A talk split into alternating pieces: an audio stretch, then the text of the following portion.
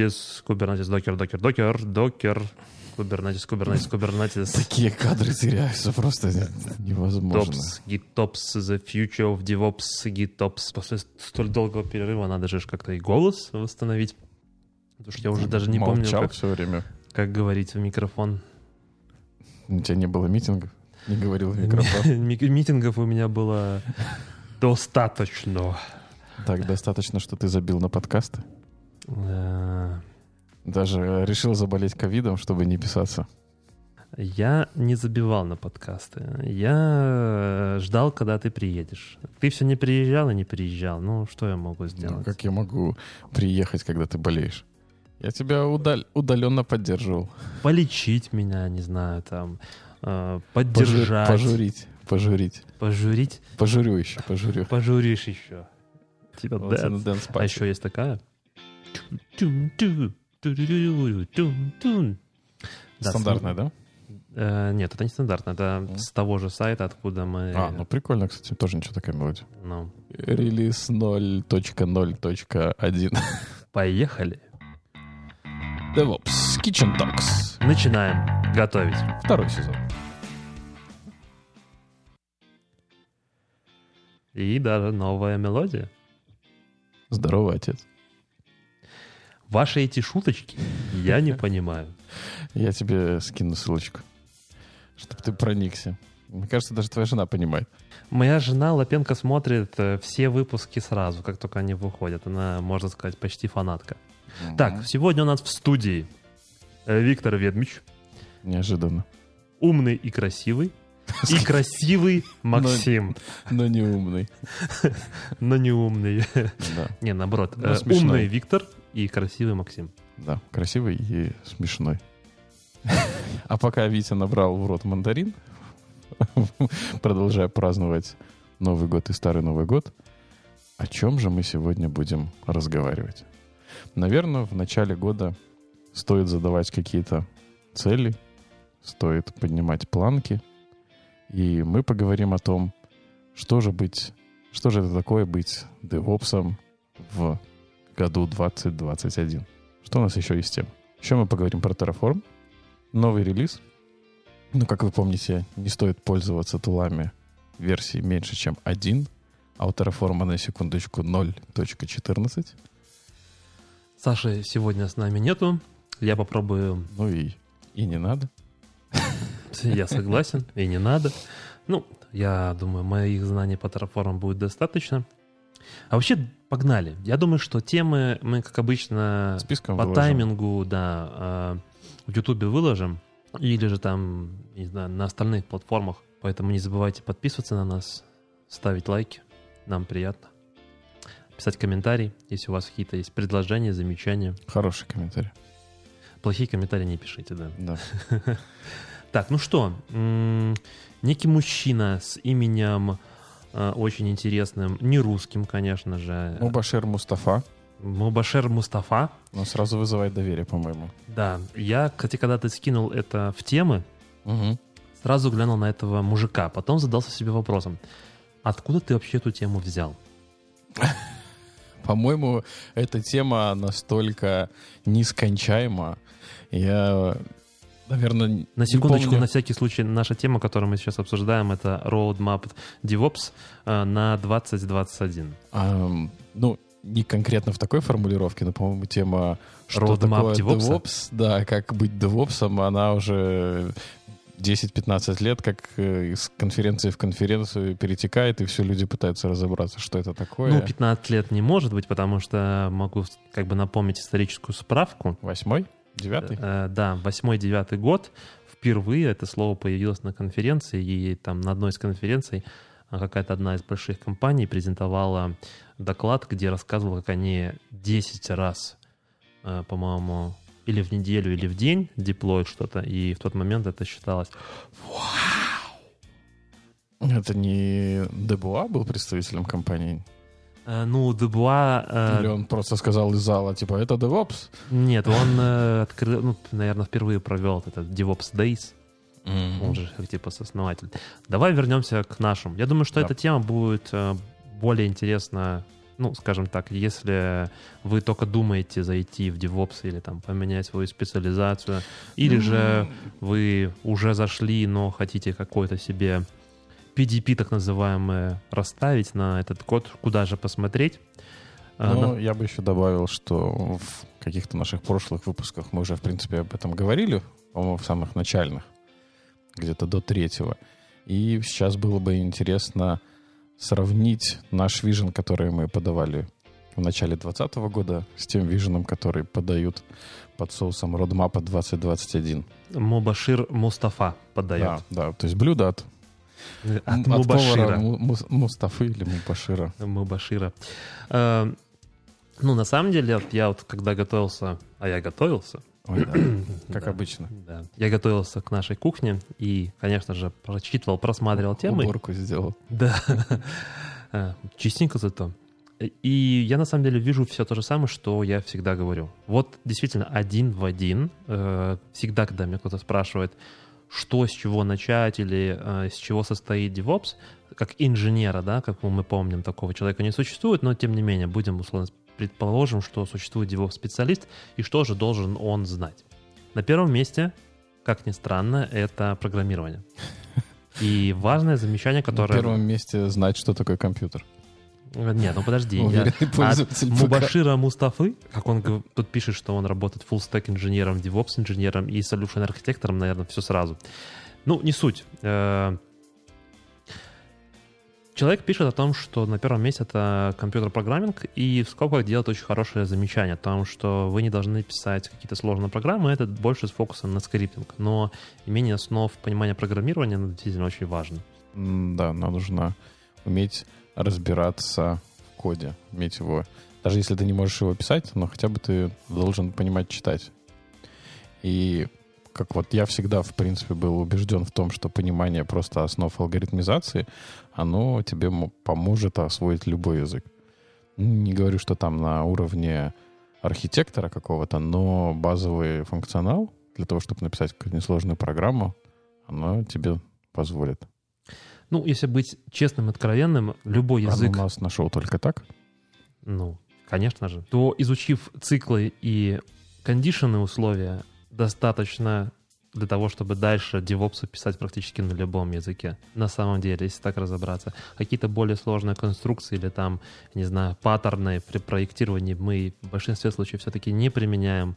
Наши задачи более такие, я бы сказал, прямолинейные, да, или там реализовывать какой-нибудь паттерн типа синглтона, ну, навряд ли мы это будем. Э, Разбираться в дебрях там горутин и, не знаю, параллельности, ну, возможно. Возможно, если, конечно, вы как DevOps собираетесь контрибьютать в ядро Kubernetes, например.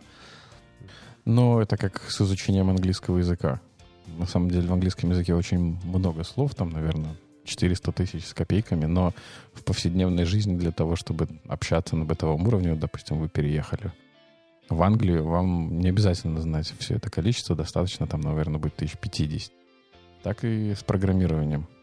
На самом деле, мне кажется, даже для, для старта, для комфортного общения достаточно пару тысяч, три, пять, и можно поехать дальше. На втором месте, на втором месте это знание операционных систем. Даже несмотря на то, что уже так везде распространен, э, не знаю, serverless, э, вычисления или же тот же Docker, да, когда, Так уже распространен. ну, все клауд-провайдеры достаточно сильно продают эту штуку для того, чтобы избежать оперейшнса. А, И контейнеры мы в большинстве случаев, ну, на текущий момент, где я работаю, да, все, что мы запускаем, мы запускаем в контейнерах. Понятное дело, что внутри этого контейнера так или иначе существует некая операционная система, но, мягко скажем, да, администрировать Linux, как это нужно было там 10 лет назад, наверное, сегодня нет необходимости это знать. Но, но, если вы хотите быть хорошим DevOps-инженером, специалистом, знание операционной системы, его устройства, архитектуру, например, хотя бы там high-level, да, э, Linux очень полезно. Из своего опыта могу сказать о том, что я тут недавно ходил сдавать экзамен. О! Рубрика «Байки от Вити». Да, по администрированию Linux от Linux Foundation. Э, не уверен, что сдал. Вот это единственное, да, место, где нужно глубокие знания по Linux. На самом деле там глубоких знаний-то и не было. Я почему затронул эту тему? Э, на самом деле все достаточно стандартно, но опять же, как обычная сертификация, мы уже про сертификацию не раз говорили, и у нас был прям отдельный выпуск этому посвящен. А, сертификация, опять же, да, вот зачем я туда шел? Во-первых, как бы, ну, скажем так, систематизировать свои знания, посмотреть, где у меня есть пробелы, Ты и заб... расширить кругозор. Ты забыл, что у нас на кухне правду говорят. Э, а что, так и было. Я хотел выучить Linux. Да, я очень долго работал с Windows, потом я начал работать с Linux. Мои знания были больше, знаешь, такие проектно необходимые. И, как обычно бывает, ты работаешь с какой-то маленьким кусочком, а в реальной жизни функционал или вообще, особенно если мы говорим про Linux, там как бы, ну, много всего, да? Но эта сертификация мне позволила взглянуть немножко шире, посмотреть вообще еще, что есть, как есть и так далее. Теперь я знаю очень умные вопросы, задаю их на собеседованиях и даже знаю на них ответы. Вот это самый главный поинт. Ну, нет, на самом деле, как бы еще раз, ребят, если вы э, не очень хорошо разбираетесь в Linux или же там, ну, наверное, в наше время все-таки больше Linux, Windows, как мне кажется, все больше и больше потихонечку уходит в сторону. Хотя, конечно, есть огромный рынок Enterprise, где все еще запускают на операционной системе Windows, не знаю, AD, SQL ну, и прочее. Запускают некоторые сборки кода и тесты, потому что не везде под Linux есть сертифицированные тест-фреймворки, которые должны отвечать каким-то стандартам безопасности или еще чему-то.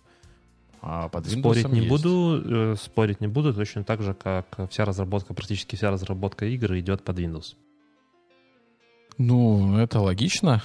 Ну, поэтому как бы, самая да. Но если система. мы говорим про администрирование, ну, скажем так, серверную часть, да, то в большинстве случаев, или есть, у меня как бы свежей статистики в голове нету, там я не смотрел, но из того, что я помню, там 80% всех серверов в мире крутятся под Linux.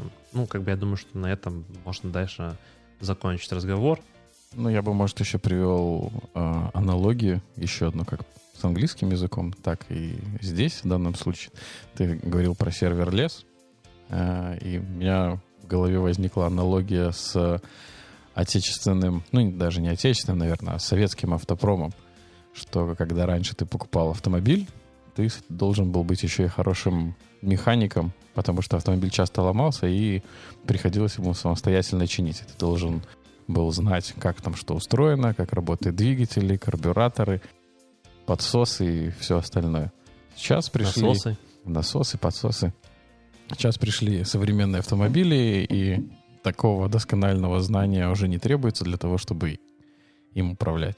Э, боюсь, что даже не так. В наше время ты, если даже у тебя есть гараж, ты современный автомобиль особо не разберешь. Ну, как бы это правда жизни, да, надо ехать на... Ну, на... Смотря насколько ты мотивирован его разобрать. Э, может, разобрать и получится, а вот собрать... Лишние детали. Да. Вроде едет. И следующим пунктом у нас идет, конечно же, контейнеризация. О, нет, прошу прощения. Конечно же, сети.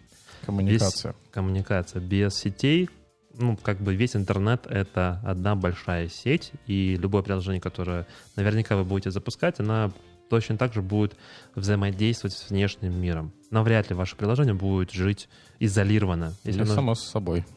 Ну, да, вариться в своем соку, как бы. А, здесь из рекомендаций я бы отправил бы, наверное, на CCNA какие-нибудь э, курсы, цисковские и ну, как основу посмотреть. Либо же... Не обязательно проходить, можно просто... Да, посмотреть. Блин, забыл, как этого парня зовут. Э, Симаев? Нет, Симаев по Linux, э, по сетям очень крутой курс. Сазыкин. Да, Сазыкин. Очень рекомендую. Парень прям дотошно все объясняет. Немного нудновато. Но, но, но все четко угу, по да. полкам. Рекомендую полторашечку скорость ставить. Сто процентов, да. Да, не пиво полторашечку, скорость. И нормально, в принципе, можно там за пару вечерков э, посмотреть и поковыряться. Ну, тут же главное не просто посмотреть, тут главное понять. Принципы. Ну, да, да, да, да. Ну, вот он, по принципу, очень хорошо рассказывает. У него также Мгм. есть там и домашки. Это не реклама ни в коем случае, просто как бы рекомендация своего личного опыта, наверное, одни из лучших, э, ну, особенно если мы говорим про русский сегмент, лучших курсов по сетям. Контейнеры. Следующий пункт. Ну, куда без них, да, то есть сначала у нас идет ядро операционной системы, сеть, естественно. Мы этим образом как-то автоматизируем все, потом запускаем наше приложение. Ну, запускаем через Docker, Postman или другие контейнеры. Postman. Ой, господи, прошу прощения, Podman. Ну, Там, конечно, используется API. Может, ты Эм. можешь и постманом запустить контейнер. Ну, боюсь, в API я не запущу контейнер, да. Но чтобы этим всем управлять счастьем, опять же, один докер это, конечно, хорошо, нам нужно много, и желательно много серверов. Тут приходит на помощь нам э, оркестрация, оркестрация в виде моего любимого Kubernetes. Вот видишь, э, Мустафа в базу вкладывает уже оркестрацию над контейнерами. То есть если мы раньше обсуждали, что тебе, в принципе, достаточно просто понимать, что такое контейнер, и уметь там с ними работать, то сейчас для базы уже и оркестрировать их было бы неплохо. За год Kubernetes набрал бешеную популярность. Я бы сказал бы не за год, просто за, нес- за несколько лет. Я имею в виду с момента нашего выпуска. Ну, то, что набрал популярность, это 100%. Я думаю, что 2021 год э, продолжит проходить под девизом Kubernetes. Мы увидим очень много интересных новых релизов. Кстати, немножко такой э, реклама в следующий раз собираемся рассмотреть, что же там такого интересного в 20-м Kubernetes. Было очень много шума, там много интересных э, изменений. Ну, тем не менее, подключайтесь в следующий раз, будем глубоко разбирать, что в 20-м Kubernetes произошло. Но в этот раз тоже не отключайтесь. Да, в этот раз тоже не отключайтесь, у нас еще впереди много интересного. Было время просмотреть э, контейнер Security Report 2021? Нет. 75% оркестрации контейнеров на Kubernetes. Ну, это логично на самом деле, потому что... Ну, вот смотри, сейчас, например, у заказчика я делаю примерно следующий проект. Мы запихиваем Spark в Kubernetes. На самом деле под такие задачи больше подходит Mesos, да, марафон, Mesos, вот эти вот вещи. Но заказчик как бы понимает о том, что иметь несколько еще оркестраций, ну, оркестраторов, точнее так, это тоже не очень хороший подход, и мы сейчас двигаемся к тому, ну, как бы мы делаем запуск Spark в Kubernetes. Мне кажется, это как чума. Как только ты что-то засунул в Kubernetes у себя, то потом, что бы ни появлялось на проекте, ты начинаешь тоже пытаться его воткнуть в Kubernetes. Я могу сказать так, э, мой заказчик на самом деле очень сильно там, я бы это назвал бы, влюбился, помешался на Kubernetes, потому что э, на текущий момент у моего заказчика несколько тысяч Kubernetes кластеров. Я не нахожусь, к сожалению, в той команде, которая отвечает за это все добро и счастье. Но в целом, как бы я думаю, что масштабы можно оценить. Не хочу называть никаких цифр, не называть имен, потому что NDA есть NDA. Как ты думаешь, кто на втором месте по оркестрации? Э, Или Mesos, или Swarm. Нет. Они даже не на третьем. Ну, Тогда не знаю. OpenShift. А, ну... Ну, логично, в принципе, да, да, да, согласен. Ну, как бы, да. Просто для меня OpenShift это тот же Kubernetes, только с платной подпиской от э, Red Hat. Red Hat. Конечно, там все по-другому, там свой CLI на самом деле. Но движок и все остальное... Ну, там не kubectl, там OC. Да, я знаю. Я же говорю, своя, своя CLI, свой интерфейс, много из коробки идет, э, да. Но, к сожалению, с OpenShift в продакшене не работал. Swarm и Mesos на четвертом и пятом месте, А соответственно. на третьем? Docker Compose. Как, э, ну, это как бы не оркестратор. Ну, почему он же... Если мы пойдем в классическое понимание оркестратора, Как? тебе просто не, знаю, дает я- столько я- я- гибкости, как Я просто инструменты. не знаю, как через Compose запустить на множество машин. Ну, для меня Compose — это файл, да, в Ага, котором да. я описываю, как запустить мое приложение, которое состоит из множества контейнеров. Там коннектор волюмов и прочего, прочего, прочего, я захожу на машину или там условно, да, я делаю какой-то девелопмент, у меня мое приложение это микросервисы, вот это все счастье, я запускаю свой compose файл, и у меня бах, и development environment готов. Поднялся на 15 На- контейнеров, на которые одной необходимы. машинке. На одной машинке, да. Ну, А как, э, где скедулер? сама по себе подразумевает, что ты можешь неск- че- управлять чем-то, чего много. Не- это не говорится о том, что она разбросана по разным сторонам. Ну, если поэтому Kubernetes на первом месте. э, Но другие задачи решает. Но не надо все тянуть в Kubernetes. Виктор. В каждый холодильник Kubernetes. А, Следующая строчка — это облака. Ну, как бы М, очевидно, ну понятно, без них сейчас, наверное, никуда. Ну, есть еще.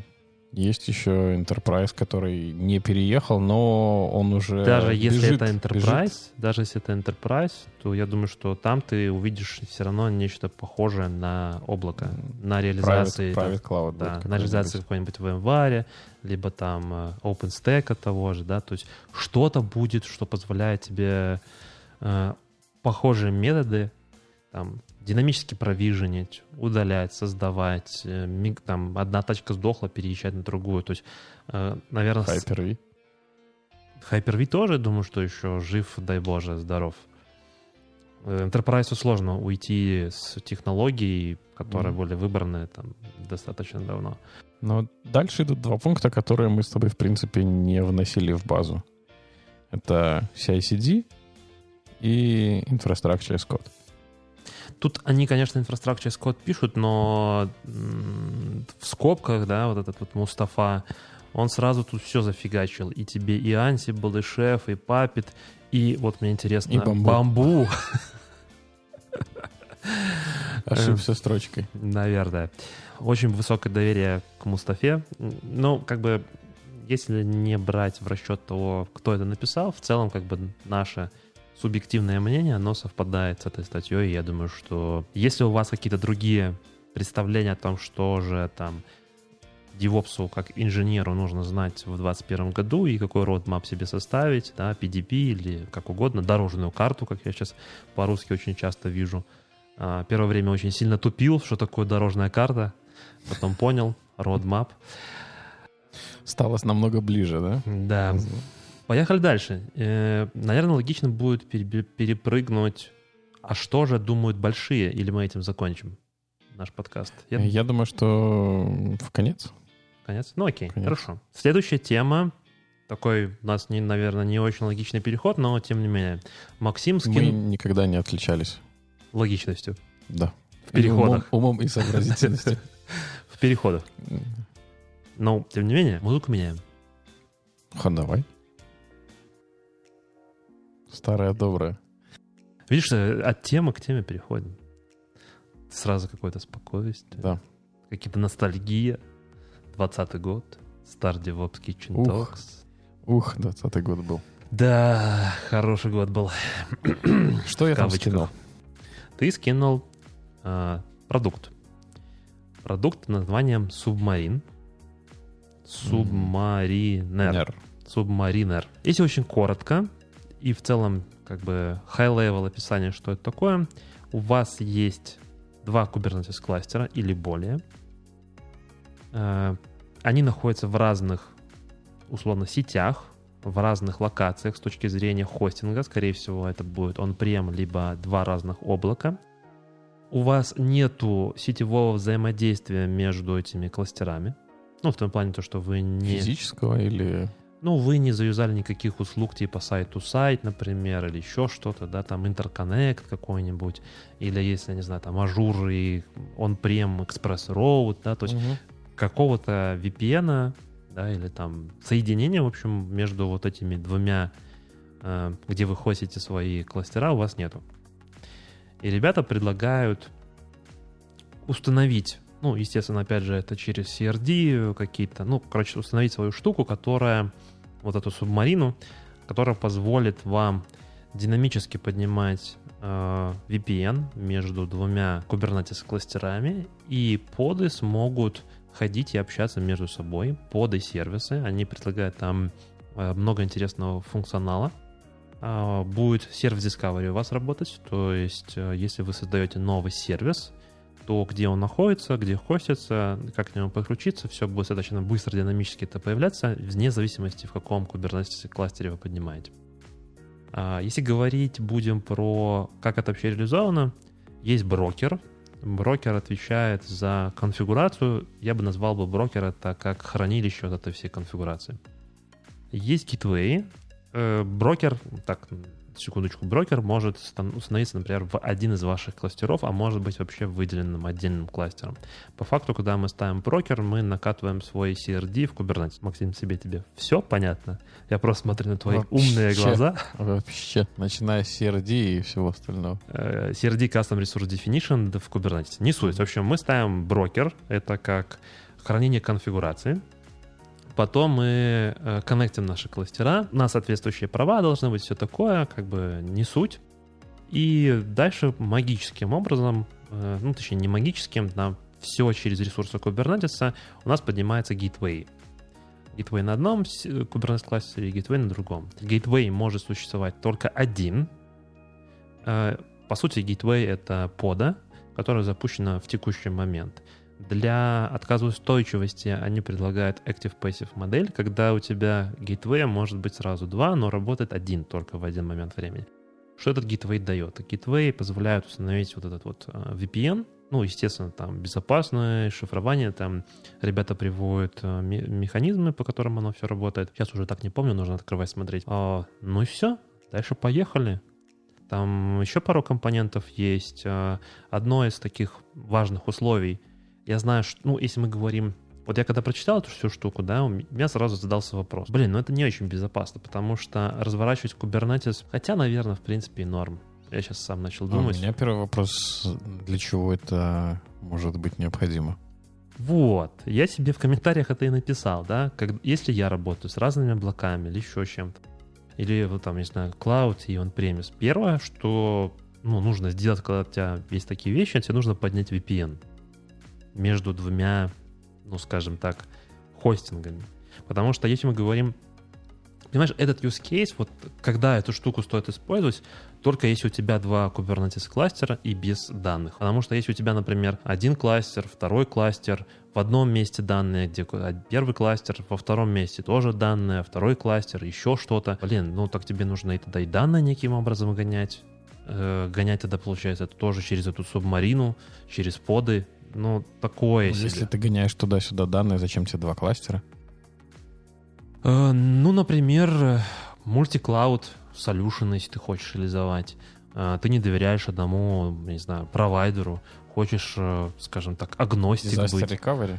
Ну, да, fault tolerance, э, не знаю. У тебя ну, грубо говоря, там э, в Китае, в каком-нибудь клауд-провайдере, а, Али, да, например, и э, в европейском регионе. Ну, может быть, что-то такое. Ну... Но тут будут еще большие ну... вопросы, как их вообще соединить, потому что... Не только соединить, там, скорее всего, и данные разные нужны будут для разных регионов. То есть нужно ли тебе их синхронизировать между собой? Ну, непонятно мне пока. Может, у кого-то есть конкретный более use case? Просто когда мы говорим про вот множество кластеров, тут сразу мне на ум приходят всякие слова федерация и прочее. Когда я объединяю эти кластера в единую сеть, ну, как бы, точнее, в единое как бы, пространство, у меня есть федерации я управляю сразу множеством, потому что тут два разных кластера, значит, два разных, два разных механизма аутентификации. Ну, под... В один кластер я пошел, один у меня там ну, своя аутентификация, да, там что там завязано, или, ну, окей, два разных сервис-аккаунта хотя бы, да, надо создавать. А если я хочу, условно, вот у меня есть два Kubernetes кластера, и есть Джон Смит. Из матрицы? да. И он хочет и туда, и туда ходить. И что делать у меня? Э, ну, понятно, что можно сделать контексты, понятно, что можно сделать разные подключения. И, но если я хочу сделать SSO какой-то, ну, тут SSO они не предлагают. Ну, то есть они предлагают по факту просто динамически тебе поднимаются через интернет твой секьюрный VPN. И все. При том, что твои кластера, они должны, ну, точнее так, по крайней мере, один должен быть доступен из интернета. Ну, то есть, чтобы, точнее так, чтобы... Ну, что-то должно торчать. Да, что-то должно торчать, чтобы соединение произошло хотя бы в одну сторону. Ну, так они же тебе не про SSO и Джона Смита говорят. Они тебе говорят, что вот у тебя есть один кластер, есть второй. Мы между ними можем установить связь. Для Чтобы того, чтобы ваши поды и чтобы общалось. сервисы могли друг друга, да, ну, да. Ну, Ну, смотри, хорошо, вот тебе use case, например. А, опять же, Китай. Да? А, в китайском рынке у нас есть какой-то там, не знаю, список продуктов, которые мы продаем. База данных лежит вот в китайском регионе. Но получить список этих продуктов это как бы информация, ну, скажем так, не sensitive. Я хочу ее получить, но она лежит только там. Я не хочу делать дубликацию баз данных. Я внутри своего сервиса хожу в сервис China Kubernetes, забираю, прихожу обратно и там что-то еще делаю, условно. Нельзя пробросить как-то наружу просто. Сделать какой-нибудь ингресс, через который ты можешь через API достучаться и забрать эти же данные.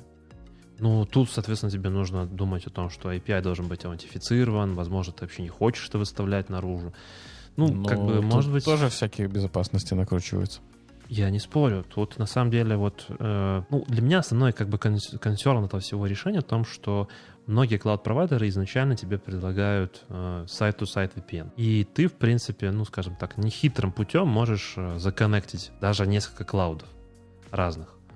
Конечно, надо будет там по немножко, да, поприседать, да, но тем не менее, я думаю, что это реализуемо. Даже если, окей, там через сервис это не сделать, ну, две машины поднимаем, ставим там OpenVPN и понеслась.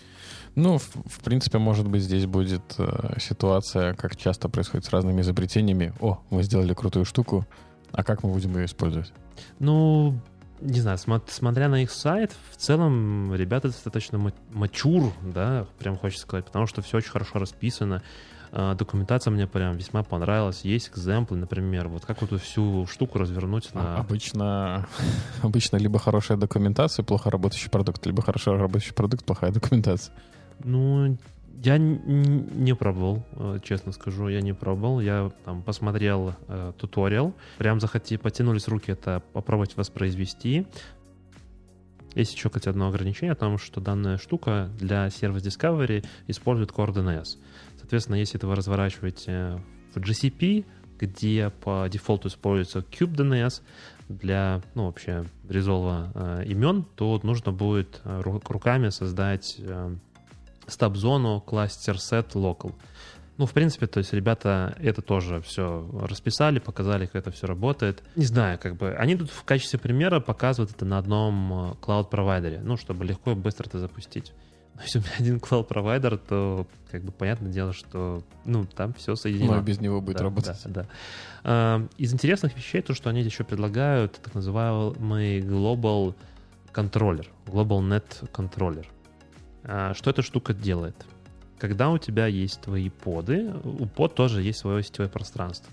И если у тебя произошел оверлап в одном кластере и во втором, ну, грубо говоря, ты для обоих кластеров выбрал для подов, не знаю, там 10, 0, 0 и 16 сидор, да, для обоих э, кластеров, то вот есть штука, один из компонентов от этой субмарины, это Global Controller, который, ну, соответственно, это инкапсулирует и позволяет тебе продол- продолжать все равно это взаимодействие. Ну, соответственно, док- докидывается дополнительный, там, условно, хоп какой-то, да, или там, не знаю, э, пакет в пакете. Но они же у тебя в разных кластерах, как они будут, например, пересекаться между собой. Я имею в виду то, что у тебя в разных кластерах поды работают в одном сетевом А. пространстве. Это когда ты, например, не знаю, подключаешься к клауду, да, и у тебя, например, твоя private сеть там это 192.168 из давних времен, и ты решил в клауде такую же поднять. Ну, и там два одинаковых IP-адреса существует, и у тебя, не знаю, проброшен какой-то интерконнект, не знаю, что там, Road или еще что-то. Ну, все, Вот тут возвращаемся к предыдущей теме. Нужно знать сети. Основы хотя бы. Никто не говорит там настраивать э, циски в кластерном компоненте или еще что-то. Но в целом, как бы, мне кажется, Или Без- знать биты в кадре. Что за что отвечает. в целом сети важная вещь. Даже в Кубернетисе это прям очень большая тема. А, тот же Istio, например, если мы говорим в целом про сетевое взаимодействие. Ну вот, в общем, такая штука. Если у вас есть два Kubernetes кластера, и вы не знаете, как их соединить, и Для чего-то. для распараллеливания процесса, еще что-то, да, то вот есть неплохой solution, как мне кажется, Submarine. Можно попробовать его заюзать. На французский манер. Субмаринер. Submariner. Да, ну, кстати, у них полторы тысячи звездочек на гитхабе, что тоже как бы внушает доверие. Генеральский. Нет, ну вот э, я не знаю, как ты оцениваешь, да, э, open source, он же такой же, он же open source. Да, на первое, что я смотрю, это, конечно, последние комиты. Ну, то есть, насколько проект живой. Следующее, на что я смотрю, это действительно звездочки. Звездочки и форки. Это, соответственно, ну, как бы сколько людей потенциально вообще его там, ну, условно используют. Я сразу понимаю, насколько большая комьюнити. Если там, не знаю, кто-то написал один, да, что-то, и там у него три звезды стоит, и ты нашел какой-то open source, ну, вроде какой-то tool, который решает вроде твою проблему, но там всего три Что звездочки, только набирает популярность. и комит последний был три года назад, я думаю, что не стоит. Не- э, не добрал. Не добрал, да, не стоит. Как бы, может, человек уже, ну, ему уже неинтересно. Не знаю. Ну, может, тул настолько идеален, что в нем нечего исправлять. Э, Не буду спорить, но в этом случае обычно звездочки собираются. Идем дальше. Ну да, да. Следующее. Следующая твоя любимая тема после Кубернетиса. Новинки сезона 2021. Ну, на самом деле, это уже не то чтобы новинка. Я сегодня тут обновил свой... Я про музыку. А, ты про музыку? Новинки вещания. Ну да. Да, а вот так Это я- надо будет все подвырезать э, на монтаже. Что именно? Ну, чтобы оно все так вот красиво было. Переходы. Или вот... Может, мы монтажить вообще не будем. Будем выкладывать сырой материал. Ну, давай попробуем. Посмотрим, как оценит аудитория. Не, надо, чтобы было все красиво, четко. HashiCorp, Terraform, Очередной апгрейд. да, все еще не версия 1.0, но, как мне кажется, максимально близко уже. Кажется, что еще немножко и... Мое личное предположение, То что в ты думаешь, не 2021 будет году... 0.2. В смысле Или 0.2? 0.3? 0.2 было уже давно. Это 0.14. Ну, 0.20, А, 0.20. да. Нет, я не думаю. На самом деле, я думаю, что 15 версия будет последняя, потом единичка. Я всегда думал, что доходит до 99, а потом перепрыгивает в единичку. Математически ты прав. Но в жизни, скажем так, Бывает development Короткие перебежки. здесь бывают другие, скажем так, другая логика. Вот захотел я, и будет у нас 1-0. Версия.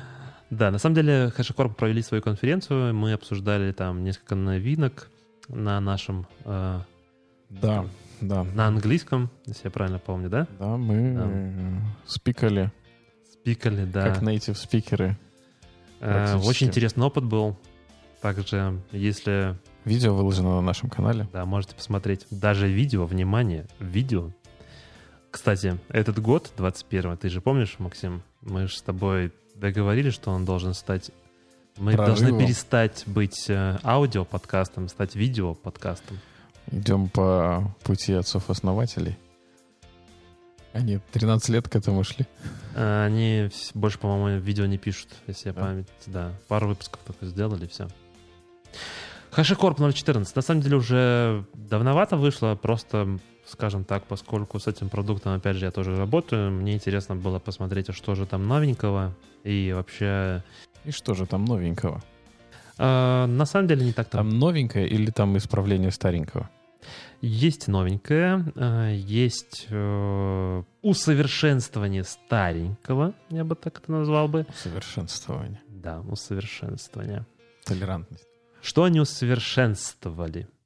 Они усовершенствовали показ разницы э, div, так называемой, с тем, что у вас на текущий момент есть.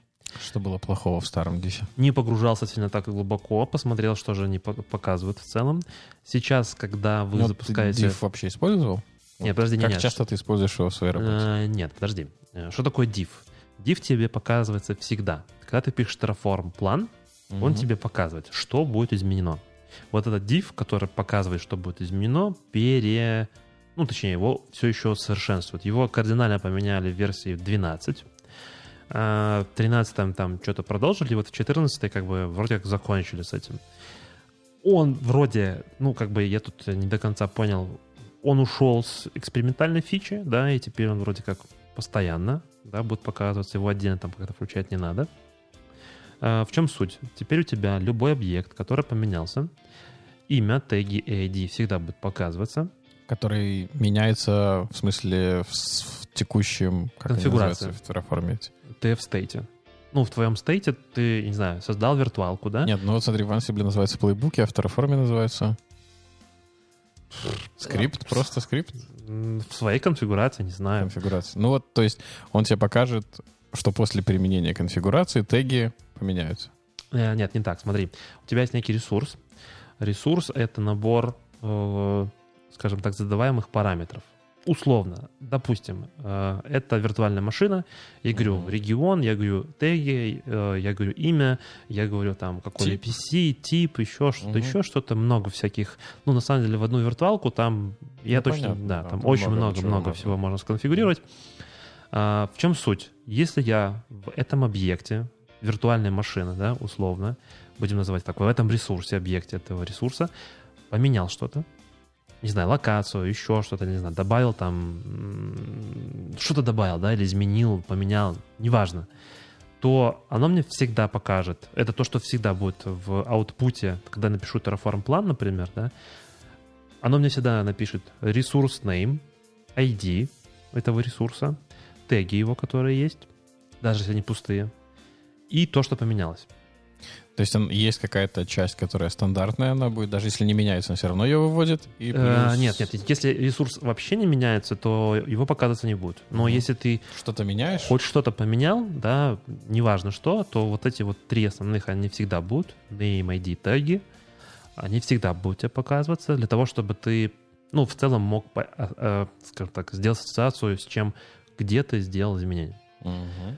А, ну а дальше как бы все интереснее становится. Если посмотреть, очень классный output получается, оно тебе схлопывает и показывает только разницу. Условно, да, было значение А, стало значение Б. А, и если у тебя, например, какой-то был лист, да, и ты поменял в листе, не знаю, там было 20, ну, 20 строчек, да, а, а ты поменял только две, оно тебе покажет только две, все остальные захайдает. То есть оно показывает действительно только то, что поменялось, либо же то, что добавилось ну, условно, да, у тебя был, не было какой-то конфигурации, э, ты добавил какой-то там параметр, ну, условно. Если ты изменил, то оно вот э, тебе четко показывает измененное. Даже несмотря на то, что это может быть э, какой-то массив, но в массиве то, что осталось старого, ну, то есть не поменялось, оно это захайдит. Показывает тебе только изменения. Краткий курс по Terraform план пройден. Да. Э, и следующее э, очень важно, ну, скажем так, это не решило. Следующее, следующий анонс, на самом деле, когда я прочитал, я немножко так... Ждал? Э, чего-то ты ждал? Да, я чего-то ждал. Сразу скажу такой спойлер. К сожалению, все осталось по-старому. Следующая вещь называется Sensitive Input Variables and Extend Provider Schema Sensitivity. В чем суть? Если вы работаете с Terraform и, не знаю, конфигурируете connection стринги, например, в базе данных, или еще что-то, где появляется какая-то sensitive информация, и не дай бог вы ваш TF state храните так, что к нему может доступиться кто угодно, то вы должны прямо бросить слушать наш подкаст и идти включать ACL, э, и вообще ограничить, максимально ограничить доступ к вашему TF state, TF state файлу, потому что Ничего не поменялось.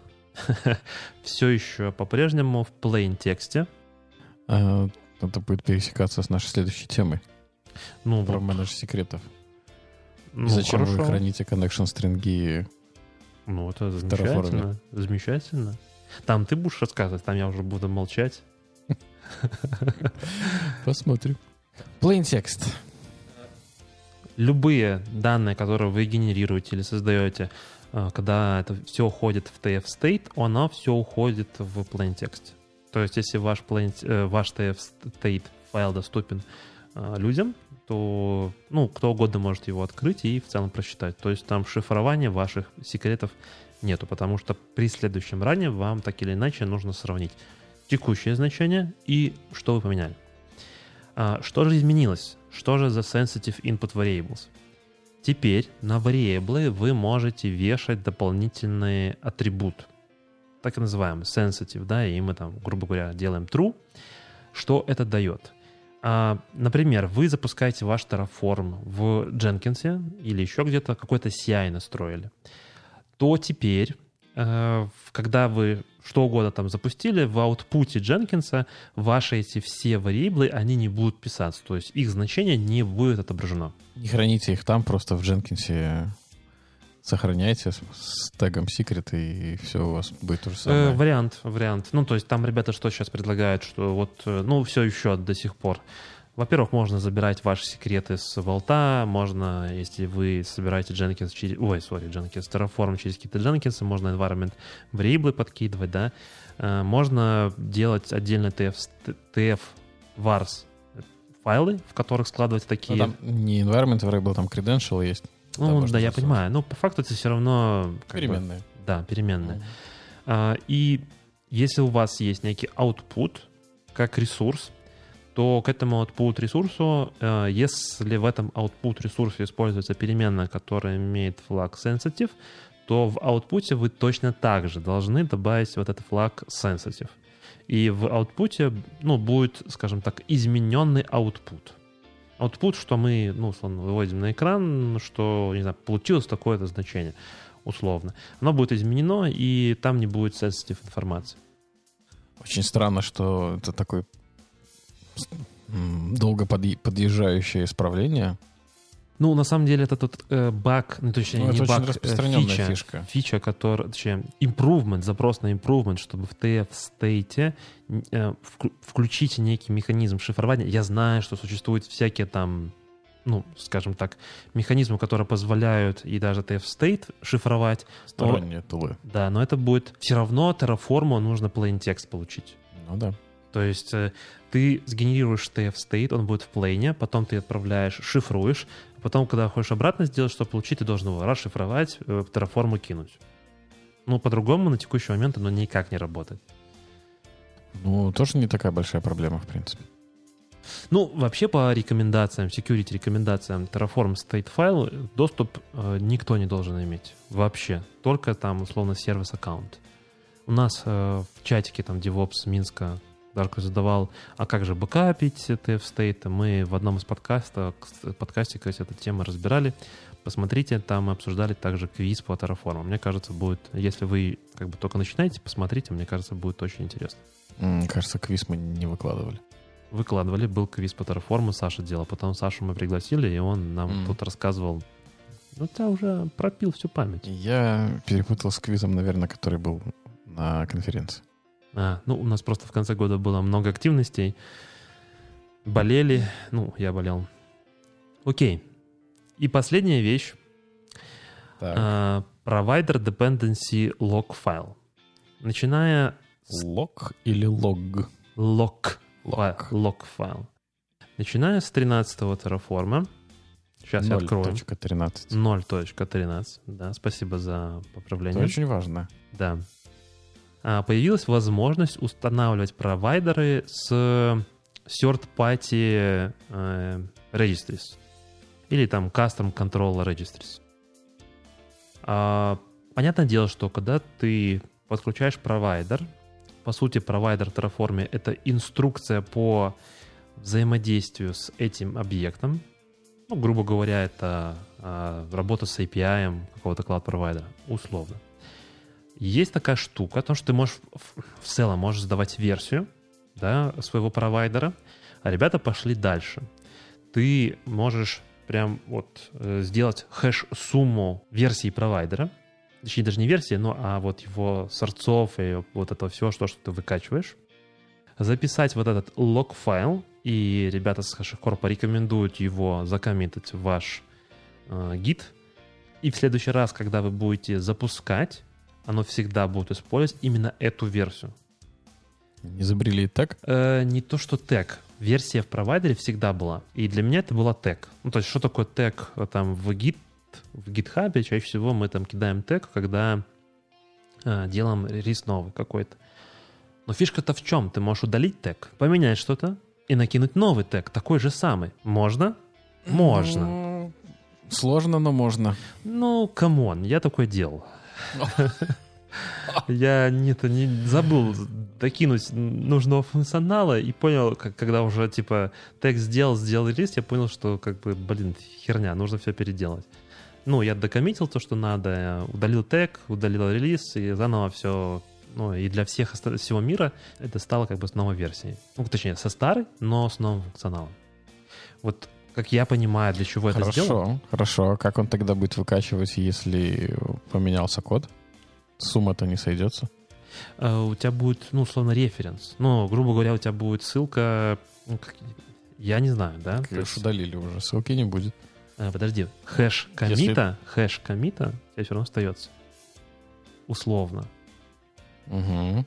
Ну, то есть э, тег вешается на комит, Комит не удален. Да, комит можно удалить, вопросов нету. Это еще сложнее, чем удалить тег в разы. Э, но тем не менее.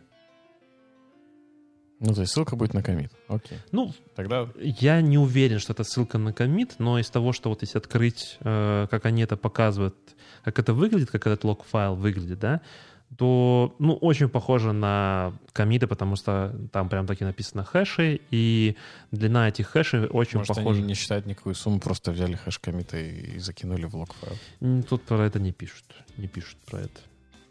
Ну, они говорят о том, ну, что... Грубо говоря, они сделали механизм, чтобы зафиксировать версию. Да, да. При том, что версию здесь не цифровую, а версию вот именно хэшовую, чтобы 100% гарантировать о том, что завтра, если угу. вы будете запускать вот с, этой, вот с этим лог-файлом вы запустите 100%. То есть что будет надо. 100% одинаковый результат. То есть работать. Да. И это, это на самом деле три основных изменения. Еще раз как бы там коротко. Первое это как работает diff, как теперь в output, когда вы пишете там планы, init или еще что-то, apply, как оно показывает. Это работа с sensitive variable, добавляется новый атрибут sensitive true. И последнее это вот этот log файл также там всякие штуки дополнительные о том, что ARM64 build готов, ну, как я подозреваю. А, подозреваю, что будет еще и готов build для маков. Саше, Саше можно покупать новый ноут? Да, Саше можно покупать новый ноут. Может, ну, и консоли Terraform больше ничего не надо. Да, ну и, естественно, там какие-то баги поисправляли. В целом, а, changelog можно посмотреть, но вот, вот, вот эти вот вещи, они самые основные. А, кстати, зарелизились они 2 декабря, а на сегодняшний день уже есть пятая версия, четвертая версия, которая 6 января вот а, с изменениями. Changelog на самом деле достаточно такой большой, но вот, вот эти вот вещи, они самые основные из того, что вот их сам HashiCorp при, преподносит. Что же делать, если мне хранить все-таки я хочу вот э, с безопасностью? Сегодня у нас в студии... На курсы, на курсы идти, если да, на курсы безопасности.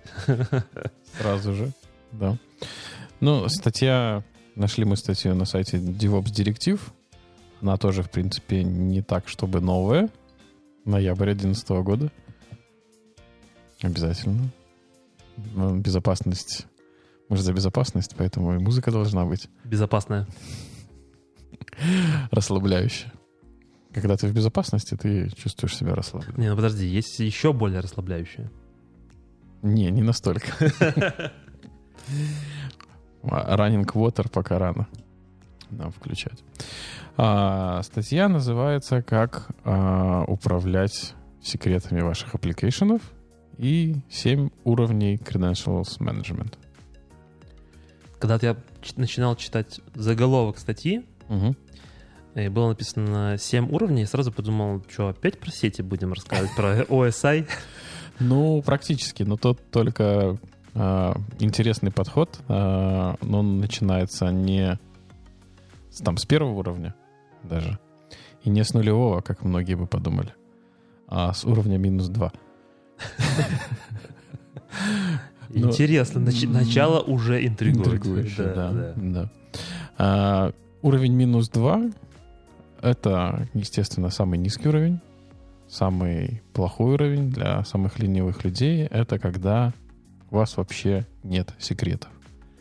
Соответственно, вам не надо париться с аутентификациями, где эти секреты хранить, как их предоставлять, кто их будет выдавать. Подожди, я не очень понял. А, давай еще раз. Да. Есть 7 уровней безопасности. Ну, самый подожди. крутой это минус 2, да? Или Нет, самый, самый плохой, самый, самый нулевой, нулевой это минус второй.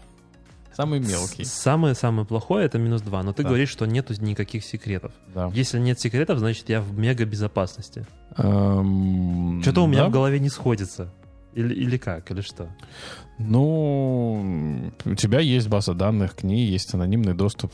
Не нужны никакие секреты. А, не, ну да, тогда все плохо, да. Не- наверное, неправильно. Не- Нет секретов, нет аутентификации.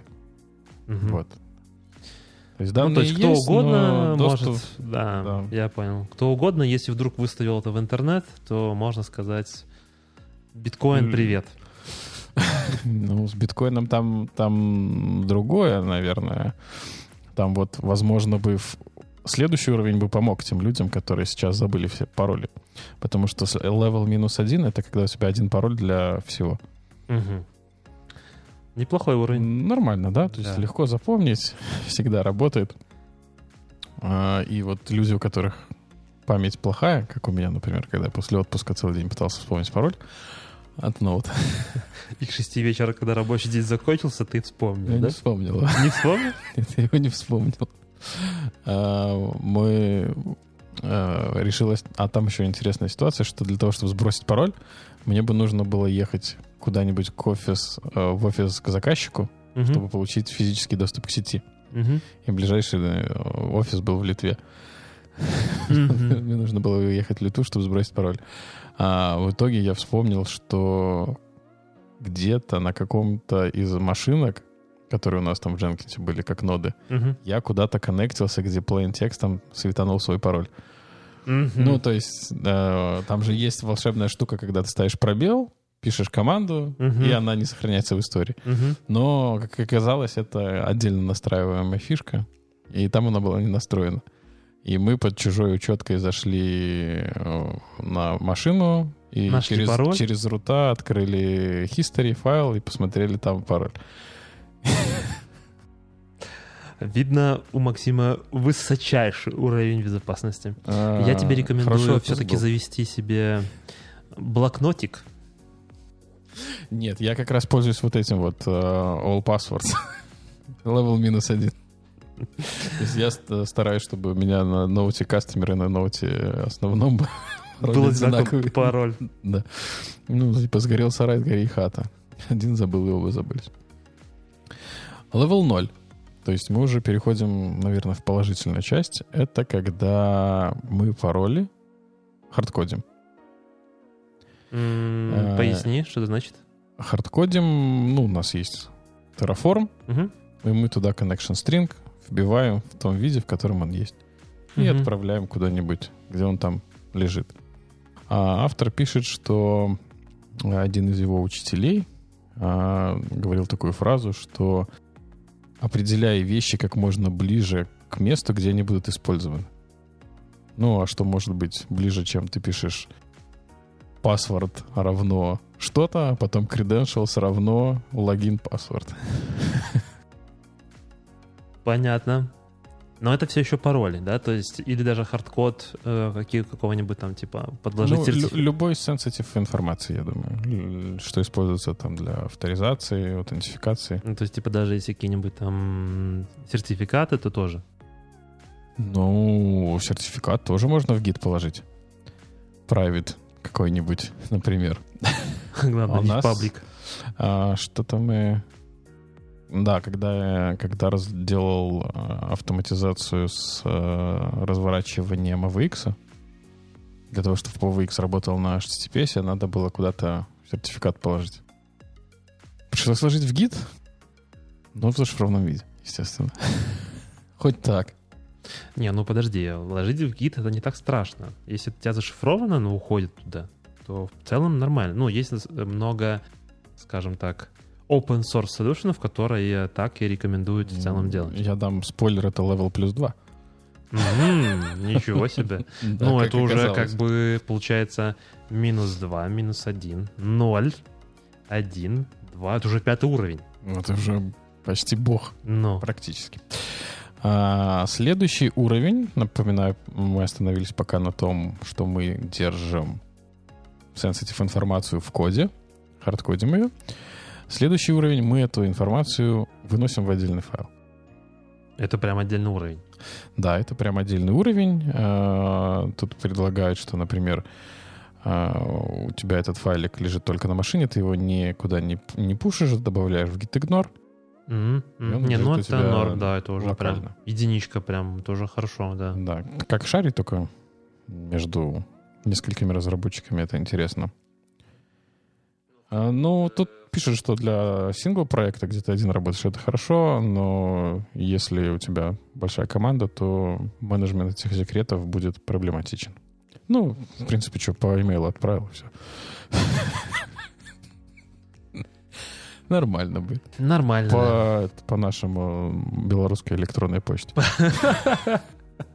Еще заплатишь за это. Нет, да, так мне еще... У них же там фишка в чем? Там не все так просто. Фишка в том, что а, если человек не зарегистрирован в этой системе, да, письмо он не получит, но ему доставят ее на физический адрес. Ну, распечатают в смысле? Да, да, то есть она еще и на бумажке будет вся информация. Ну, Ну, как, нормально. как можно... Окей, даже если там печатает какой-то, типа, там автоматический скрипт, Мгм. В любом случае, когда ты будешь складывать в конверт, ты все равно сможешь прочитать то, что там написано. Ну, слушай, пользуйся шифрованием еще каким-нибудь, типа Юлия Цезаря, да, когда там на какое-то количество символов переносилось. Да, да. Или зашифровать а, этим Ansible Волтом. мгм. Так, а, следующий уровень — это мы наш файл шифруем отдельно секретами, что, в принципе, мы уже проговаривали. И можем спокойно его выложить в какую-нибудь систему контроля версий. Мгм. А потом на лету мы каждый раз делаем декрипт. Да, да. Мы что-то что мы такое обсуждали когда-то про данные, которые хранятся в базах. Что даже в базах данных кто-то нам написал какую-то штуку, чтобы баз- в базе данных хранились данные в зашифрованном виде. Ну, вполне, э, может быть, одно из требований для какого-нибудь там супер security, э, удовлетворения какого-нибудь комплайенса, Мгм. да, не знаю, там работа с финансами, еще что-то, healthcare, вот это вот. Мы тогда говорили о том, что очень прожорливый механизм будет. Если ты делаешь, например, много чтения, то каждый раз теперь шифровывать данные.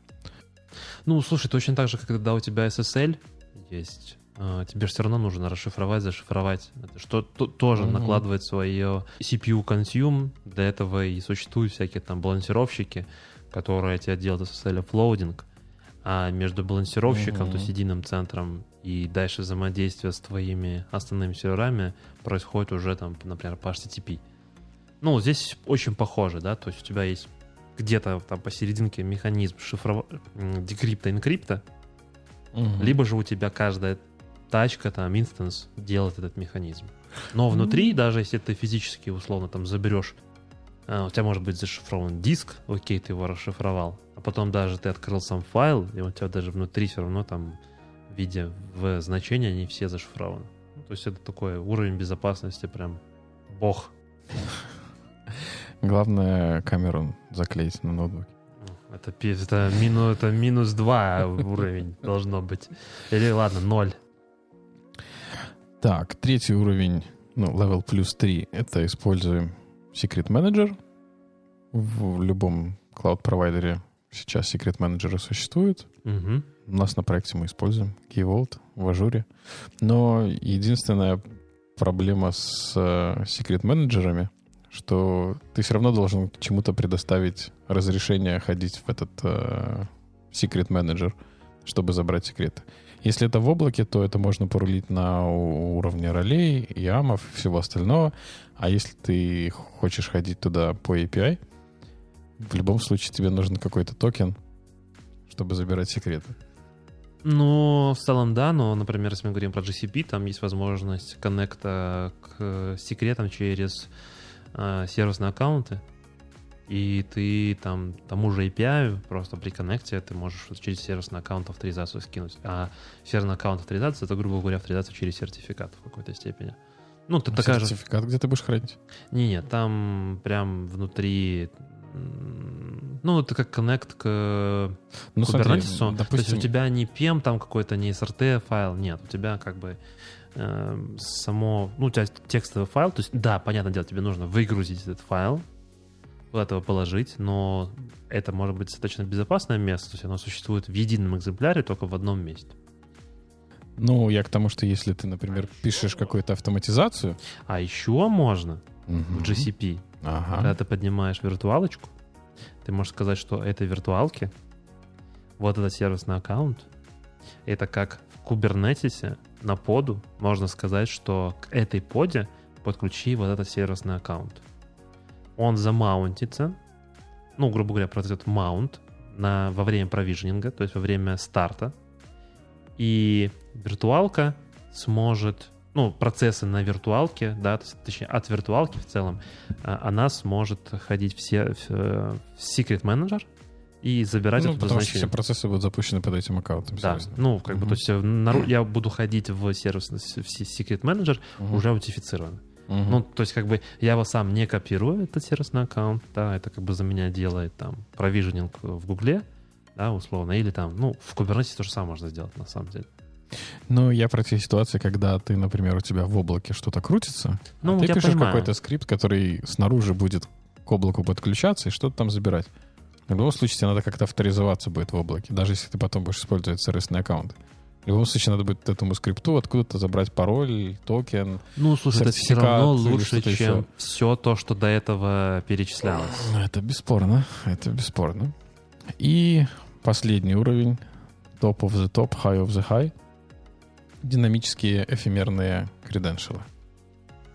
Слышал про такое? Ну, на самом деле, когда HashiCorp Vault появился, они изначально эту штуку преподносили о том, что у тебя есть посередине некий механизм, который имеет право менять креденшалы в базе данных. И идея заключалась, ну, насколько я это помню. Честно, я никогда такого не реализовывал, но с концептом как бы ознакомился. А, я как приложение, условно, там какой-то сервис, хочу подключиться к базе данных. Я подключаюсь не напрямую к базе данных, а я подключаюсь вот к этому middle layer, вот к, условно, там, к Vault. Vault смотрит, да, этому парню я доверяю, не знаю, там, на базе сертификатов, еще чего-то, и выдает мне connection string, который временный. Там полчаса, например, живет. А, Выдал от меня connection string, и теперь я уже подключаюсь к базе данных, как сервис. Полчаса проходит, там, ну, какой-то TTL выставляется, ну, неважно, да, там это может быть полчаса. Спарится. Да, экспарятся эти credentials. А, Я иду, получаю fail notification и опять еще раз иду к вот к этому брокеру, да, по авторизации условно. Он мне опять выдает, если доверяет мне, да, там вот эти доверительные отношения, там, ну, я говорю, они могут быть по-разному установлены, там, на базе сертификатов, что, наверное, одно из самых безопасных моментов будет. Еще чего-то, не знаю, там, локации, сети, еще что-то, еще что-то. Совокупность Да, факторов. Да, совокупность факторов Beyond, помнишь, от Мгм. э. И, соответственно, опять же, мне выки- дает еще раз э, credential, который на текущий момент валиден для подключения. Ну да, грубо говоря, это какая-то динамическая, а, динамическое создание новых креденшалов под каждый отдельный use case. Проблема в чем-то в этом случае. В том, что у тебя ты доверяешь той компании, которая уже несколько лет не может выпустить первую версию. Нет, подожди, Volt, по-моему, первой версии существует, если мне память не Ну, я про, про Terraform больше тут сейчас намекаю. Но суть в Ну, том, что у да, тебя... да, да. Кстати, твой- Nomad э, первой версии, там Денис рвался в сфир, но у нас там все не получалось. Поэтому, если Ден- Денис нас все еще слушает, то welcome, давайте обсудим Nomad версии 1. Ну, можно в следующий раз поговорить как раз про вот этот репорт, про контейнеры, и почему там нету номада в оркестраторах. Ну, кстати, да, тоже интересно будет. И Денис нам расскажет про первую версию. Эм, Так вот, э, автор, кстати, тоже приводит как из примеров такой реализации на только HashiCorp, HashiCorp Vault. И он говорит, что большой минус в том, что вы даете фактически рутовые права Валту на то, чтобы он мог генерировать вам пароль. Где-то в любом случае что-то будет, какой-то риск всегда остается. Ну, не будет тебе супер-мега такого прям, чтобы вообще никак и ничего Даже нигде. если мы спустимся на уровень ниже, где мы зашифровали наш э, файлик с э, sensitive информацией, все равно ключ для расшифровки где-то тоже должен храниться. Ну, так или иначе, да. Ну, тут вопрос в том, что м, о том, где это хранится. Ну, то есть, например, вот, э, опять же, я... Это, наверное, вот- как вот- вопрос о 100% SLA. Нужно ли тебе его добиваться? Да, да, да. Ну, вплоть до того, что, например, э, смотри, в, опять же, в том же Kubernetes, э, опять же, аналогия, э, там есть конфиг мапы, есть секреты, и можно доходить до того, что, что у тебя, ну, во-первых, э, все твои секреты, которые подгружаются, они будут существовать только в memory, оперативной памяти. То есть они не будут... Спасибо. Что расшифровал? Ну, я в том плане, том, что память, она может быть и, то есть положить на диск, Постоянное. Да. А, И если там кто-то подключится, да, с диска прочитать намного проще, чем прочитать с, процесс, э, с памяти процесса, который в оперативной памяти. Плюс сейчас из того, что я вижу, в 2020 году, по-моему, могу ошибаться, может, в 19 Google, опять же, тоже анонсировала а, еще один уровень безопасности внутри виртуальных машин, о том, что и, вир- и память оперативная тоже шифруется. Даже если ты находишься, ну, условно, можно было воспользоваться уязвимостью, грубо говоря, на одном физическом хосте, неким образом там проникнуть в другую там блок оперативной памяти и оттуда что-то вычитать. Google там пошли дальше, и типа сейчас они еще шифруют и в Ну, оперативной памяти для виртуала. Это, это здорово, но ты же сам, наверное, прекрасно понимаешь, что нет таких барьеров, которые невозможно было Нет, бы я, взять. я прекрасно понимаю. Ну, просто с каждый следующий барьер он чуть-чуть, ну, как бы убирает, убирает. э, Мир загоняется на безопасности все больше и больше. А Да. надо загоняться на доверии к друг другу. Я только хотел сказать, что это хороший момент для перехода на последнюю нашу, э, на 5 трендов от достаточно известной компании. Ну так отличный переход. Надо на доверии и Да мы трендах. доверяем, скажем так. Хорошо, хорошо. Э, Не знаю, ребят, пользуетесь вы или не пользуетесь. Э, Скажу так, из своего опыта, чем, откуда я получаю информацию в целом, да, где я... лучше, лучше скажи, откуда у тебя время на то, чтобы получать еще какую-то информацию. Максим, ну я ж не делаю ремонт в квартире, как ты там, не строю Ты там, уборку делаешь. немножко меньше занимает по времени. Чуть-чуть совсем. Первое Google. Ну, Google — это поисковой движок для всего чего угодно, да? У На нас лю- сегодня такой просветительный будет. Да, да. Google — это поисковой движок. Google — это Спасибо, международная капитан, да? компания. Капитан очевидность. Э, В общем, к делу. Linux Академия, как, наверное, один из основных там курсов, где можно посмотреть что-то, видеоматериалы и прочее. И Орили как э, источник книг.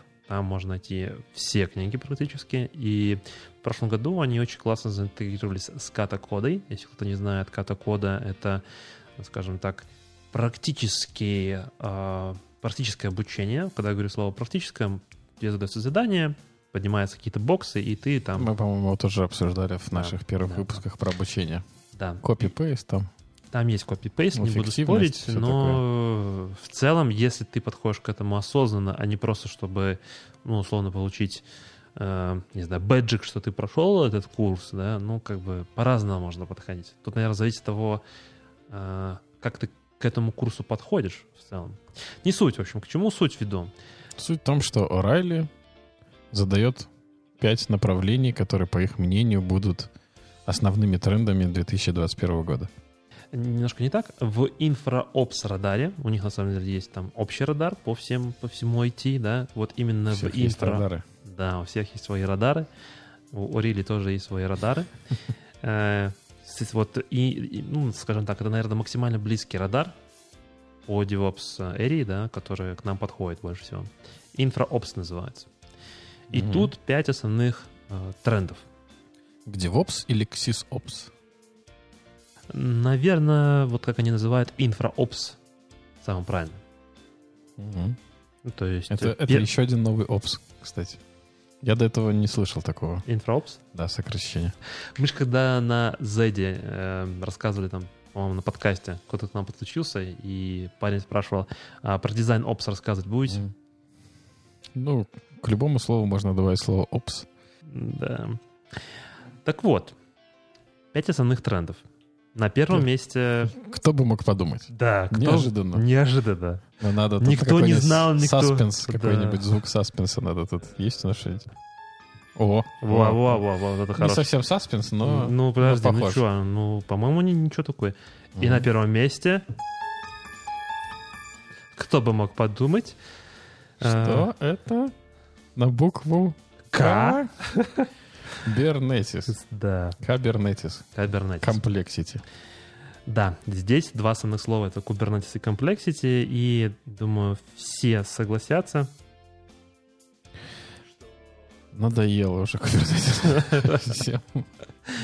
Ну, все уже согласятся, Все что, пытают- наверное, это... Кто-то пытался его игнорировать. И даже Карен, который к нам подключался на... во время нашей английской трансляции, он все пытался от него Да. сбоку, сбоку, сбоку, но Я даже он сломался. Я еще держусь пока. Ну, ты же красивый.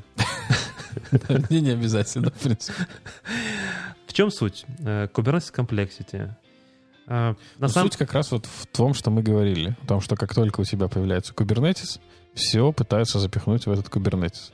И он становится все больше, поглощает в себя больше фишек, требует больше разработки и как монстр какой-то из э, ну, мультика Farm соответственно, Film да, да. разрастается, разрастается, разрастается. Ну и, соответственно, знаний по этому инструменту технологии у тебя должно становиться все больше и больше. А, скажем так, порог входа в Kubernetes становится еще больше, потому что функционала там ребята фигачат. Вот версию 1.20 будем обсуждать, сколько всего было, было зафигачено. Я думаю, что впереди в 2021 году нас ждет еще много нового функционала. И в Не целом, думаешь, что он скоро тоже уйдет куда-нибудь туда, в бэкграунд? э, И- думаю, но я думаю, что это произойдет э, не в этом году. Ну, то есть то, что... Ну, не в этом, скорее всего, да. Да, я думаю, что еще на годик, два, три э, такая скорость разработки сохранится. а Потом, когда, ну, скажем так, покроются все основные запросы, ну, начи- Kubernetes изначально появился для stateless, да, сейчас он неплохо уже работает со stateful, а когда вот все use cases Поскольку у нас просветительский ролик stateless, это когда мы не сохраняем state состояние чего-либо. А Когда нам не важно, какое им отношение подключиться, я делаю запрос, получаю ответ, и неважно, я Вася Пупкин или там... Пупкин Вася. Или Пупкин Вася, или Максим Красивый, или Витя Умный, э, неважно, да, то есть оно как бы это не имеет значения. А уже stateful, У нас такой ролик The Beauty and the Beast. уже stateful, когда мы в том числе сохраняем некий state. Ну, Важен stateful, контекст. Да. Э, Все базы данных — это stateful приложения. Да. Самый-самый, наверное, яркий пример. контейнеры желательно разрабатывать, чтобы они были stateless. Да, и Kubernetes изначально создавался как stateless приложение. Сейчас для stateless приложений. То есть вы свой state храните отдельно, там в RDS, например, или, не знаю, на каком-то другом сторидже, ну, в общем, где-то отдельно вы храните. Но не на там, где экзекьютуете ваш код. В общем, прогноз от э, DevOps King в том, что три года еще разработка Kubernetes сохранится, а потом Ну, не умрет, не умрет, начнет но... затухать постепенно. Поэтому, ребята, кто еще не начал учить Kubernetes, если три года продержитесь в профессии, то потом можно будет выдохнуть.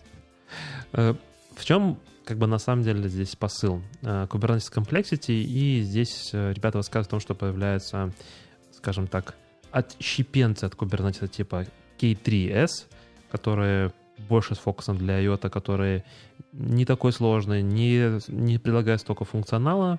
Э, Я бы еще, наверное, со своей стороны, ну, точно так же можно сказать, что если...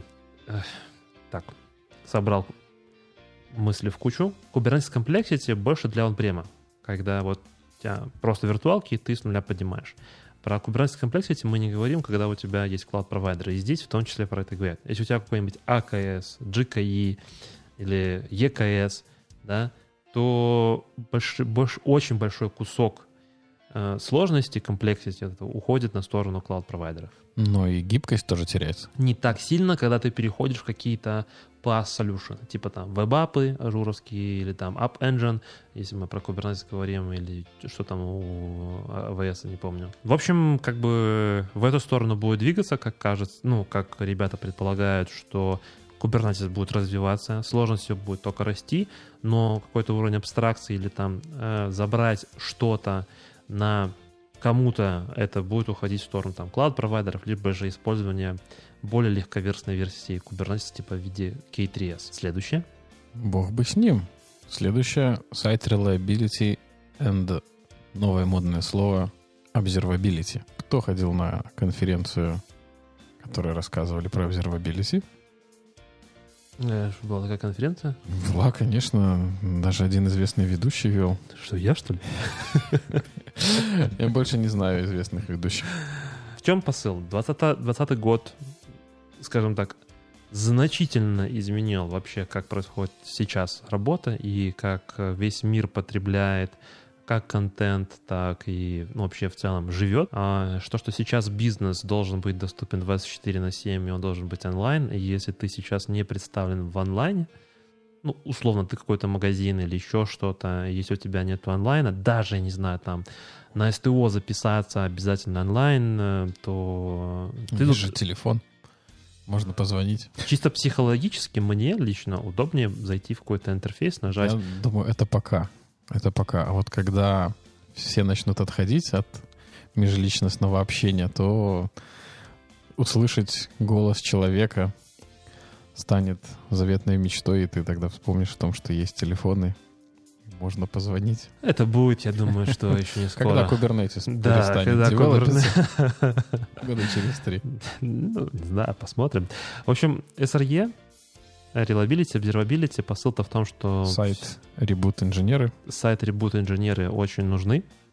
И то, что весь бизнес должен быть представлен 24 на 7, соответственно, любой происходящий инцидент, который влияет на доступность нашего приложения или там в целом нашего продукта, мы должны максимально быстро на это реагировать и, условно, восстанавливаться в, а, в то состояние, когда клиенты могут пользоваться нашим приложением. Ну, в принципе, как бы это логично оно было и раньше, да, что если у тебя произошел инцидент, ты должен восстановиться как можно быстрее. Просто ковид подтолкнул к тому, что теперь все все делают через онлайн. Да, и если раньше там в какой-то, в какой-то мере мы могли сказать о том, что э, обслуживание Ops, да, вот эта вот SRE часть, она остается только, я не знаю, с офиса. Я знаю такие компании, которые, ну, скажем так, сильные enterprise, кровавые, а, где деплой на прод можно было осуществлять только с офиса. И, соответственно, вот эти вот вещи, типа operations и SRE, да, вот а, инциденты и прочее, могла делать только определенная часть людей, у которых есть там доступ в определенную комнату, физически и так далее. То сейчас, ну, ковид и в целом 2020 год показали том, что... Подкосил этих людей. Да, да, подкосил этих людей и открыл глаза перед людьми, в целом перед бизнесом о том, что и это тоже можно отправить на удаленку. И, возможно, поэтому сейчас тренд на security да, да, обороты. это однозначно. Ну, последняя часть, что здесь хотелось бы сказать, о том, что OpenTelemetry как один из продуктов, который объединил в себе OpenTracing и OpenMetrics, очень сильно набирает популярность, и ребята с э, Орили считают, что это один из лучших observability инструмент, тулов э, на ближайшие годы. Ближайшие три. ну, как мы выяснили, да. Э, безопасность, да, киберрезилиенс. Пункт номер три. Не, давай четыре, а потом три. А, четыре? Ты перескочил? Ну, тебе передать слово. Я, как эксперт по киберрезильности, я не очень помню, что здесь написано. Ну, все то же самое на самом деле. Мы все больше в онлайне, э, все больше как бы открываем, да, наружу, появляется много там IoT-девайсов, Home, э, автопилоты и прочее, прочее. И... Много устройств, много людей пытаются подконнектиться, нужна безопасность. E-commerce, э, все доставки, ну, все, доставки вот эти все и так далее. Ну, здесь как бы действительно на упор на безопасность, на Zero Trust, то, что yeah. мы обсуждали, Access Management Policy. Вспомнился ролик э, в Москве. э, Яндекс Еда тестировала робота-доставщика. А, И он заехал, не знаю, там в Бутово, Чертаново, как наши шибаны. И его там Его там подпинали. подпинали. Забрали еду. Вот вам как бы и вся безопасность. Ну, слушай, не то ж. Не был застрахован, да? Нет, ну, как бы просто они не учли первый уровень безопасности физически. Да. Нужно было электрошокер добавить. И я тут вспомнил, помнишь, мы обсуждали, ребята придумали, как э, дроны могут летать и подзаряжаться от этого транспорта. Да, было такое. Вот это было бы, это был бы следующий уровень. Хулиганам надо было бы залезть на транспорт. Ну, на самом деле, то, что здесь написано, это больше к тому, что все компании будут стремиться на седьмой уровень типа безопасности. Zero Trust, MFA, вообще без паролей аутентификация. Ну, не знаю, грубо говоря, как э, сейчас на Маке у меня Отпечаток отпечатку пальца, да, вот это вот все. Мультифакторная аутентификация, как я уже сказал, ну и прочее, прочее, прочее. Ну, и, в общем, рост и востребованность к security, она будет только повышаться, потому что все больше и больше бизнеса доступно из интернета. Ну, соответственно, появляется дыра, через которую можно проникнуть.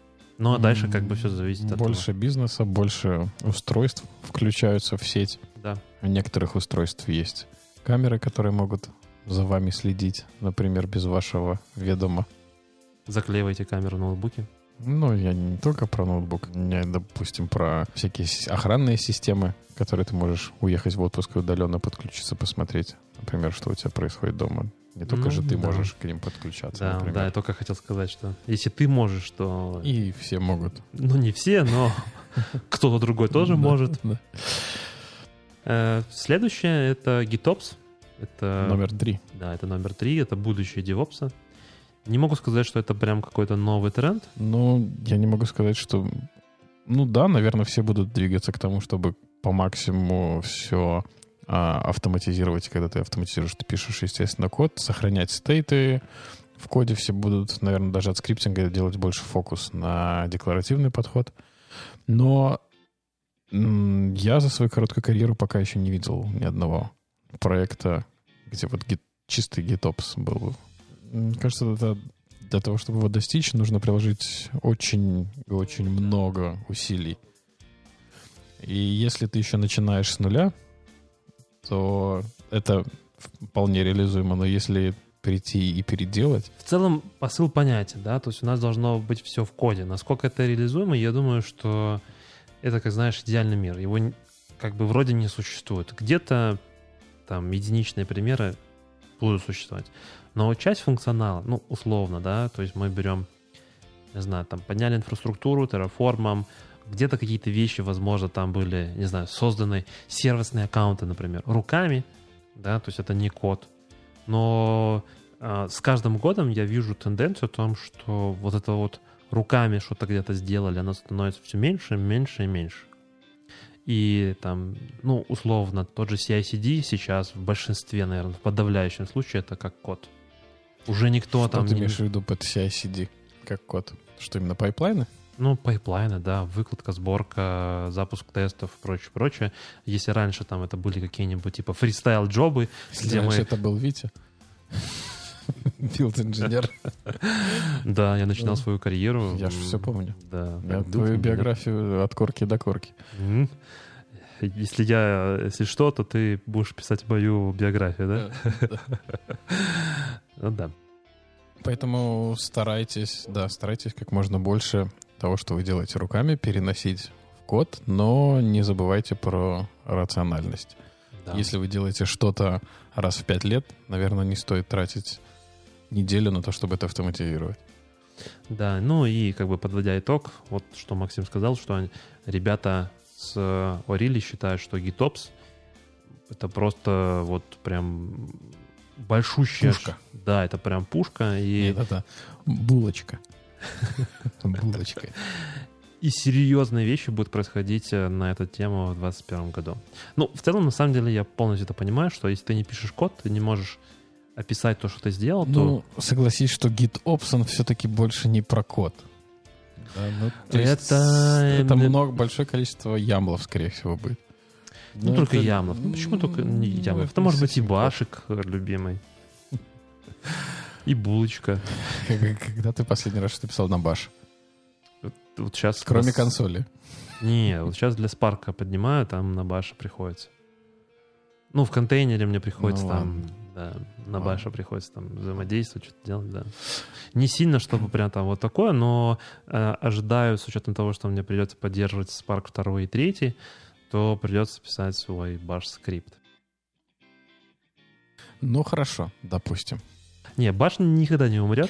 Ну, если, если его не выпилят из э, системы, Нет, такого не произойдет никогда. прогноз от Виктора Ведмича. DevOps bad. Kubernetes три года, баш никогда. Нет, подожди, я сказал, Kubernetes 3 года а, активно, активной разработки с таким же темпом, как и сейчас. Правильно, условия, да? Там Да, да. три гола забил второй, во второй половине матча с 30 метров. И последний тренд — это мультиклауд или гибридные клауды. Вот это мы обсуждали на, на конференции, но, к сожалению, возможности платформы не дадут вам это послушать, потому что как раз на этом моем вопросе запись и оборвалась. Потому что мы планировали два часа, а подключились как добросовестные за полчаса, и последние полчаса нашей попали. трендежа попали на... Самого интересного. Да. Ну, смысл такой о том, что если вы делаете мультиклауд, э, подумайте, сколько вы будете еще платить за сеть, подумайте, где ваши данные будут и как часто вы эти данные будете перемещать. Это Урали про это говорит? Нет, это говорил Карен.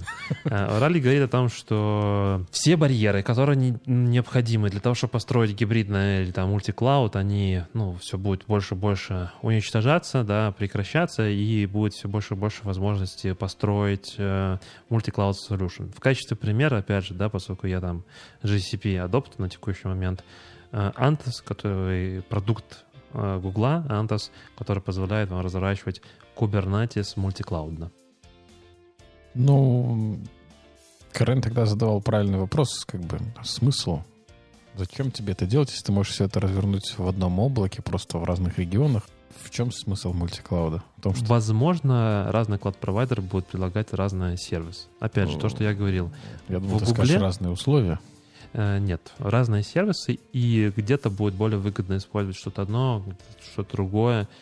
Условно, да. Э, BigQuery от Гугла уникальный продукт, он есть только в Гугле. Не знаю, Oracle, э, не знаю, Oracleское облако тоже существует, существует. У тебя Oracle база данных.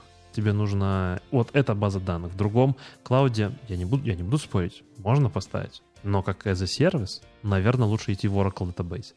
Вопрос в том, что, опять же, пересылка данных, да, и о том, что где процессится, потом куда это уходит и так далее. Возможно, просто для разных частей продуктов. Условно. Или вообще для разных продуктов одной большой компании. Ну, то есть мы не говорим про одно приложение для мультиклауда, мы говорим для компаний с множеством приложений, для разных типов приложений, например, там AI, ML приложения некие написаны, да, лучше идти в тот же Google. TensorFlow, там очень много ML у Google, все классно, это все работает, идем туда.